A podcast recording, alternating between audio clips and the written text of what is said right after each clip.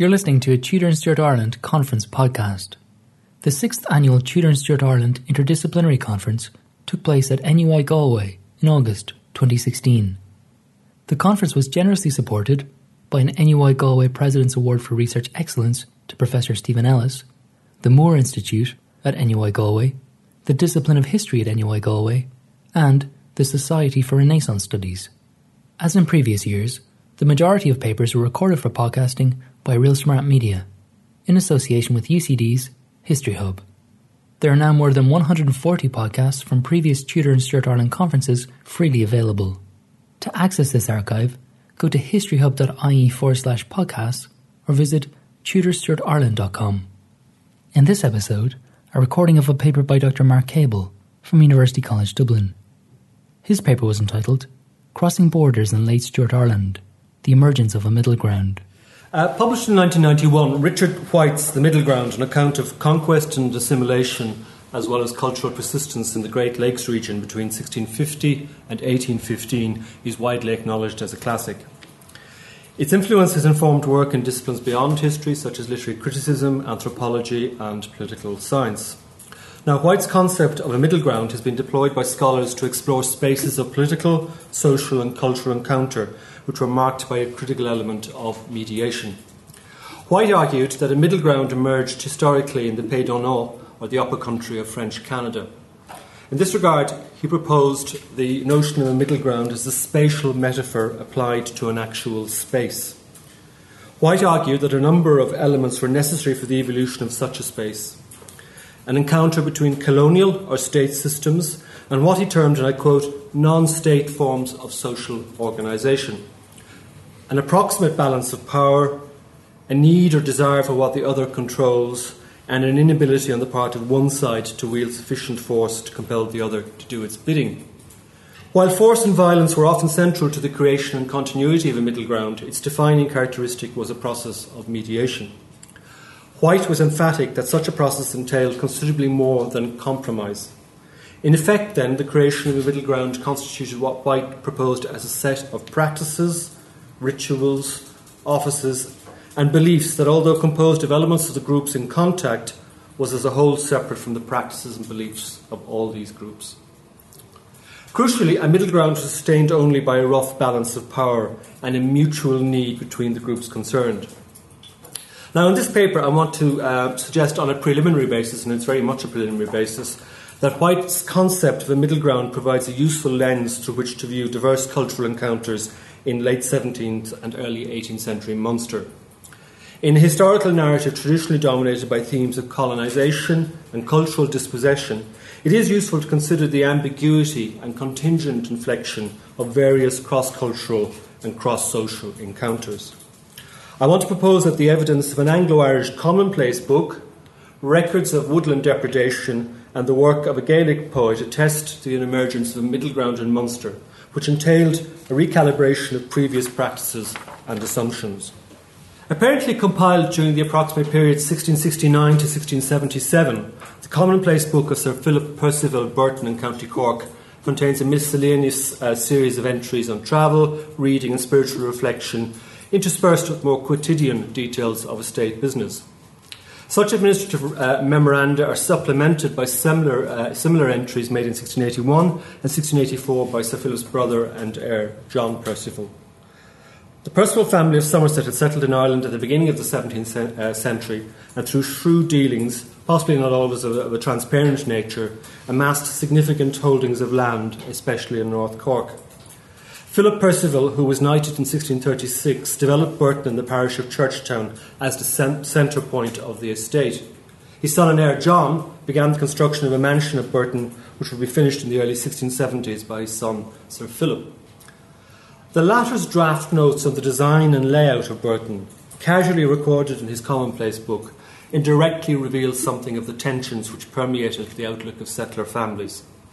In its completed form, Burton House was designed, was designed in what Rolf Loeber has called the late Caroline style. In this regard, it resembled similar mansions at Court in County Galway and Beaulieu in County um, Louth. Their external symmetry of design signalled a break with the preceding defensive castle architecture and projected confidence and affluence. Yet a sense of ambiguity informed the sketches and outline plans recorded in Philip Percival's commonplace book. At first glance, the mansion was conceived as a locus of leisure and sociability, with provision internally for a parlour, drawing room, and gallery. Externally in these plans, an emphasis was placed also on recreation, with reference to, and I quote, a garden for pleasure containing two acres, a wilderness, a bowling green, uh, and a long terrace walk. Promenades for entertainment and exercise were amply provided for, with reference to, um, I quote, a long walk running by the house and garden quite across the park, the way leading to the church and town, and a long walk before the court. Clearly, these plans envisaged Burton as a place of carefree enjoyment, situated within a peaceful and secure environment. However, when Percival reflected on, and I quote, what I design in and about the house, a somewhat different scenario is anticipated. In contrast to an, uh, to an initial emphasis on the creation of a space for recreation, the focus now turned to provision for defence in case of attack. I quote, the house and what is designed about it may be capable of making some short defence if occasion were. Accordingly, in terms of construction and design, due consideration needed to be given to the creation of something like a strong room where documents and valuables might be stored. I quote The first thing to be thought of is some pr- private place where to hide papers concerning my estate and other things of value in case of sudden extremity. Moreover, further defensive measures were to be integrated within an external complex of buildings centred on stables. I quote, the stable and other conveniences thereto belonging to be built after this manner. Within an assemblage of stables and various gates, it was proposed to locate, and I quote, two towers which are to serve the coachman and postilion for lodgings, and which serve to command the walls with firearms. Although schematic and informally executed, these architectural plans exemplify dissonance or an ambiguity arguably evident in settler mentalité in later 17th century Munster. While a relative measure of political st- stability prevailed by the 1670s and early 1680s, the threat of occasional violence on the part of Tories or bands of roving outlaws still presented a danger. Indeed, Sir John Percival was much preoccupied with the elimination of the Tory threat in the early 1680s. Furthermore, tension or insecurity were not simply generated by a potential threat of disorder and violence. The cultural and social isolation engendered by ethnic, linguistic, and for the most part religious exclusivity no doubt further contributed to an awareness of vulnerability. Yet everyday uh, considerations of a practical nature, not least among them a desire to generate profit on lands acquired over the course of pre- previous decades, required the creation and cultivation of a space which permitted and, and enabled interaction across ethnic, linguistic, and sectarian borders. If the architectural plans envisaged for Burton betray a sense of insecurity, notes on North Cork family lands entered into Philip's um, uh, commonplace book are reflective of the extent to which he'd become conversant with the immediate Munster landscape. Remarkably detailed descriptions of townlands in the Percival estate are provided. For example, Percival's, Percival's description of the seven plough, ploughlands of Lohort and Duhallow barony is indicative of, con, of considerable familiarity with this parcel of lands and their productive capacity. Among the seven ploughlands was Lohort itself, which Percival described as, and I quote, where the castle stands is divided into the castle half ploughland and the half ploughland of Old Lohort, alias Shan Lohort. This latter reference illustrates the cultural significance of landscape where even place names were unstable and subject to mutation in context of flux and con- uh, contestation. Yet the combination of Gaelic and anglicised versions of, of a place name is also suggestive of a process of mediation on the part of settlers. If the Percival mansion was named Burton after their home place in Somerset, the family's estate was effectively constituted toponymically by Gaelic or anglicised versions of original place names. Percival, it appears, was also intimately familiar with the physical texture of the landscape. In this regard, he was quite specific in his account of Lohort's uh, Castle Half Ploughland, which he noted was, and I, I, I, quote, divided into three parcels beside the meadow. There is a good part of it enclosed with ditches and quicksets. Uh, quicksets are um, hedges. Measurement and enclosure were also integral components of an overall evaluation of a given landscape. Moreover, if a landscape was composed of cultural and physical attributes, it was also assessed on the basis of its financial worth and return. Lohort was considered uh, especially desirable as it was, and I quote, very good for land for cows. Both half uh, ploughlands would keep nine score collops all year long with sufficient grass and hay. Additionally, Percival was, of the opinion that its tenant would, I quote, have enough corn for his family.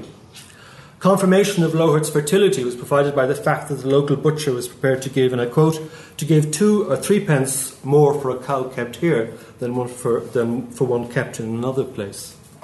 Somewhat bemused by an, an apparent inconsistency, Percival remarked that, and I quote, though to the eye and feeling, um, one, the one should appear as good as the other. Nonetheless, Lohort was deemed superior. While at first glance, uh, Percival's casual observations of this, this parcel of land in Duhallow barony appear purely utilitarian in scope, it is arguable also that they reflect a level of engagement with the landscape which is affirmative and emotionally engaged. The burning of the Percival mansion at Burton during the Williamite Wars is emblematic of the limited reach of the state across large tracts of territory in late 17th century Ireland. Tories and bandits were especially active in Cork and Kerry, Significantly, by the beginning of the 18th century, Tory depredations were largely confined to southwest Munster and south of southeast Ulster. Such was the extent of disorder in southwest Munster in the early 18th century that S.J. Connolly has, and I quote, included it among certain regions which were in effect outside the normal operations of the law.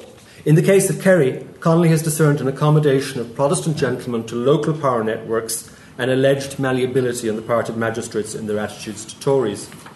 In fact, the demographic advantage enjoy, uh, enjoyed by the majority community required an apparently ascendant Protestant elite to negotiate the predication of its authority on a contingent basis. Indeed, pervasive lawlessness was not solely manifest in Tory criminality. For instance, archival material relating to Lord Shelburne's estate in um, Sir William Petty's son, uh, to Lord Shelburne's estate in South Kerry reveals prolonged and near continuous plunder by local intruders of trees and woodlands between the 1690s and 1720s. Now, these contemporary records of woodland depredation on the lands owned by Henry Petty, Lord Shelburne, provide a vivid glimpse of the intensity of interaction across communal boundaries in the early 18th century. Uh, and just to give you some, some, uh, some sense of, of, of these records, uh, for instance, in August 1704, a series of local individuals made depositions to a Mr. Jones of Glanbehy, which covered theft, uh, alleged theft, stretching back to 1696.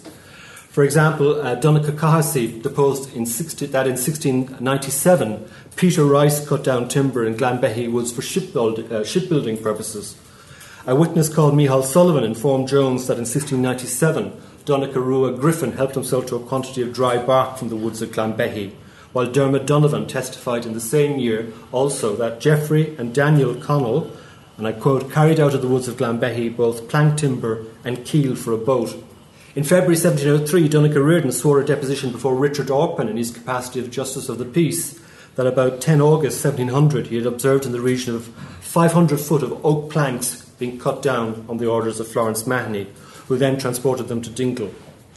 While on about on or about 20, 20 August 1700, Reardon witnessed Daniel, uh, Dermot MacDaniel Mahony of Valentia Island carrying home 600 foot of oak planks. Furthermore, Reardon deposed that on or about 23rd August 1700, he observed Charles Shuckrew of the parish of Prior in the barony of Iveragh remove timber from the woods of Cumbaha and Derryngown.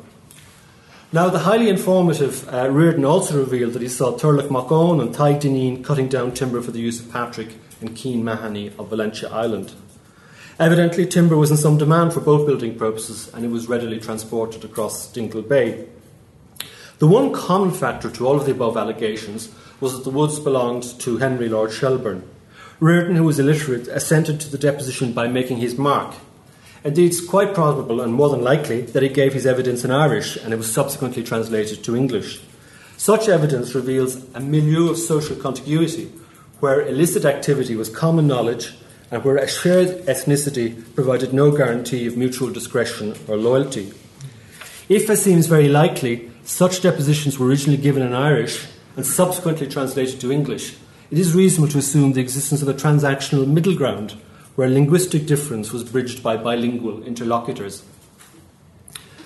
If the commonplace books, uh, if the commonplace book observations of Percival reveal a mindset attuned to the particular cultural requirements of a North Munster locality, It is possible to acquire a sense of an elite Gaelic perspective from a late 17th and early 18th century West Munster poet, Egon O'Rahilla. Uh, an elusive figure, little by way of biographical detail, survived in relation to him. The Gaelic scribal tradition records that he was born in Sliabh Luachra, an isolated mountainous district in East Kerry. Possibly born around 1670 in the immediate locality of Killarney, O'Rahilla engaged in scribal work as well as writing prose. Like his bardic predecessors, patronage was a key component in his sense of status, and pat- patrons were readily available to him. He composed poetry of a communal nature for members of minor West Munster Catholic gentry families with, um, with Jacobite, uh, Jacobite loyalties. Um, now, the varying fortunes of two uh, aristocratic dynasties at the end of the 17th and at the beginning of the 18th centuries, the Gaelic McCarthys and the Anglo Irish Brownes, informed the outlook of O'Rahilla.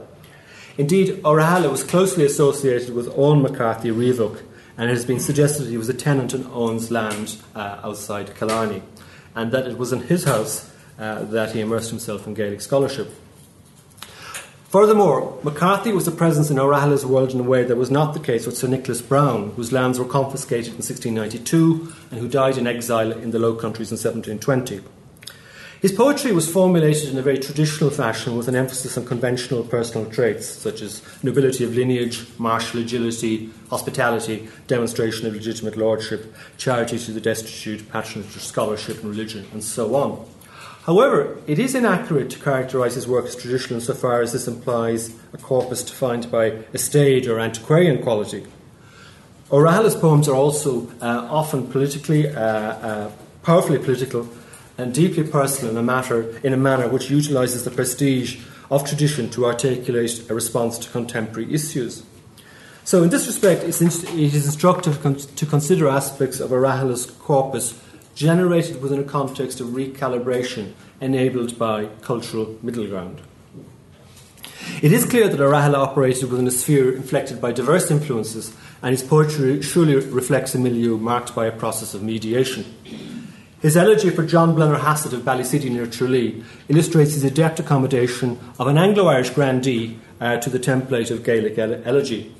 Blennerhassett, who died in 1709, was a member of a family which first settled in Kerry in the early 17th century, and he was MP for the county from 1703 until his death.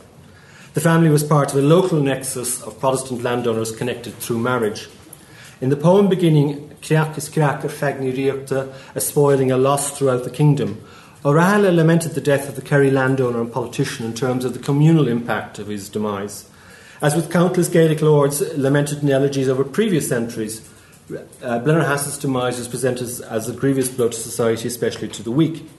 His passing represents a severe loss for the literati and Gaelic poets. Indeed, Blennerhassett's death represented the loss of a leader for the English of Ireland, Crack a Gyaun, a while simultaneously constituting an enduring blow to the Gaelic Irish, Cracknell Miles and Sale Shiri.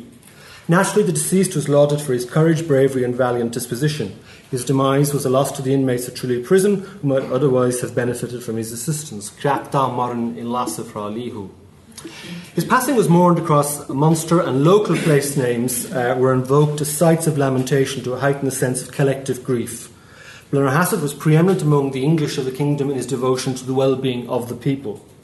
His death was mourned in conventional elegiac fashion by both his household and the landscape. His home had been a stereotypical locus of hospitality where noble visitors were treated to wine and ale and served brandy and sugar. Clearly, French brandy and sugar from the West Indies were considered commodities of considerable prestige. Now, interestingly, O'Rahilla emphasised that Blennerhassett's home, which he termed the expansive palace of the Munster Englishman, Ibalas Arshing on Tasnik Vuinig, that this home was a place of sociability for Englishmen, the Ganaha Nahala Fir Hoxton da Quivdocht, where poets, bishops, lords, and viscounts gathered to enjoy his hospitality. Such grandiosity is echoed in Blennerhassett's will, which he dictated in 1708, in this document, uh, Blennerhassett described his residence uh, at Ballyseedy as a mansion house in inverted commas, and he left to his wife, Margaret, I quote, My two coaches with all their harnesses and necessaries, with 12 bay draft horses for coaches. Adroitly avoiding any hint of religious tension, the poet sought the intercession, uh, the intercession of the Holy Spirit to ensure the eternal salvation of his Protestant subject. Now, Louis Cullen has characterised Anglo Irish patronage of Gaelic literature even before 1700 as essentially antiquarian in motivation, and he has argued that it should be understood as part of a general and burgeoning elite Gaelic interest in antiquarian matters. Even in the absence of specific details regarding its possible uh, commission, it is clear that a poem such as this for John Blennerhassett has little to do with antiquarian nostalgia and served more as a ritual expression of communal mourning for a local notable in an Irish speaking district. The incorporation of Blennerhassett within a Gaelic template of mourning, while in no way uh, uh, eliding his ethnicity, is an expression of a broader process of cultural accommodation which enabled coexistence. And I want to finish up by, by looking at somebody from the other side of the, uh, the fence, a Gaelic Irishman. A pseudo elegy, um, Avosh the Rugish Murktik a pseudo elegy composed by O'Rahala on the death of Murta Griffin, an entrepreneurial middleman of Clare origin who settled in Killarney and conformed to the established church, is indicative of heightened social tensions among the Gaelic Irish as new opportunities enabled culturally uh, and socially agile individuals to prosper. Griffin um, served as an administrator to Lady Ellen Browne during the attainder of her husband, Sir Nicholas. The Brownes had first settled in the Killarney area in the late 16th century when they had, acquired, uh, when they had acquired lands under the auspices of the Munster plantation. In 1709, Griffin obtained possession of land in the barony of Dunkerron from the Hollow Sword Blades Company, uh, which, had which, had purchased the forfeited estates of Donald McCarthy, Earl of Clancarty. In the same year, Griffin acquired a parcel of land from the company in Magunihy Barony, uh, which had also been confiscated from McCarthy, and he resold this land the following year at a considerable profit. Griffin's interests extended beyond Kerry, as in his will he left an estate in Kilmacud, County Dublin, to his wife Jane Archbold. Griffin was adept in his engagement with political and legal authority. For instance, in regard to the execution of his will, he stipulated that a Browne uh, kinsman and Chamber Counsel, William Weldon of Gray's Inn in London, should oversee its administration. Now, addressing the personification of, of death directly, O'Rahala asked that in view of Murta's demise, that an, an equally unpopular local arriviste, a Taig Dov O'Cronin, who anglicizes himself into contemporary documents as Timothy Cronin, be dispatched immediately as well. Next, address, uh, addressing Graves, uh, Griffin's grave slab, the poet implored it to press down firmly on a despoiling rake who had plundered the countryside to prevent, it from, uh, to prevent him returning from the Greek underworld river of woe, Acheron. O'Rahala depicted Griffin as a rapacious and cruel heretic from whom hell is insufficient torture. The poet scarcely concealed his glee when he spoke of Griffin floating helplessly and weakly along the river Styx, which formed the boundary between earth and the underworld. Peter had shut the gates of heaven in his face, and Griffin was pursued by demons of hell. O'Reilly depicted Griffin as a diabolical serpent who, who, serpent who had condemned the Gael, turned his back on the clergy, and deserted, and I quote, the son of James by means of an oath. By way of conclusion, O'Reilly accused Griffin, presented as a mercenary who crossed the, Atlant- uh, the Shannon, of having unleashed havoc through his dishonesty, sexual exploitation of women, and by reason of his practiced disavowal of the Pope's legitimacy. Worse, perhaps, given O'Rahala's sense of primal ancestral loyalty, Griffin had deceitfully plundered McCarthy territories. But now he has secured his just reward in hell as his mortal remains occupy barely six feet of ground in the Protestant graveyard at Killarney. Crucially, Griffin was neither an English nor an Anglo Irish interloper. He was a Gaelic Irishman who had exploited such social and financial advantages and opportunities as were available to him within the context of what was arguably a middle ground. In terms of a historical narrative which traditionally uh, depicted early modern Ireland as indelibly marked by a process, uh, by a brutal process of conquest and colonisation, it is useful to reflect on those admittedly uh, elusive spaces where cultural and social interchange were made possible by mutual necessity, desire, and accommodation. Drawing on Richard White's concept of a middle ground in a preliminary and approximate fashion, it has been suggested in this paper that such a mode of analysis potentially sheds fresh light on encounters, actual or metaphorical, which may typically have been seen as evidence of dichotomy rather than fusion or exchange. Although the testimony of Philip Percival's commonplace book, evidence of, woodla- of woodland depredations, and the literary work of a Gaelic poet may seem random and apparently unrelated, they are nonetheless suggestive of multiple processes of mutual encounter, engagement, and creative adaptation. Importantly, such an interpretive approach restores agency to a Gaelic world which has been too readily de- uh, depicted as culturally passive and lacking in social dynamism. Indeed, it is arguable that the concept of the middle ground restores not just a long obscured capacity for, for resilient configuration to Gaelic Ireland, it also hints at the mutually transformative nature of Gaelic and Anglo Irish cultural encounters across the early modern period. Thank you. Thank you for listening to this Tudor and Stuart Ireland Conference podcast. If you would like to access the archive of more than 140 podcasts from previous Tudor and Stuart Ireland conferences, please go to historyhub.ie forward slash podcasts. All podcasts are freely available on iTunes and on SoundCloud. For more information on the annual Tudor and Stuart Ireland Interdisciplinary Conference, visit the conference website at tudorstuartireland.com.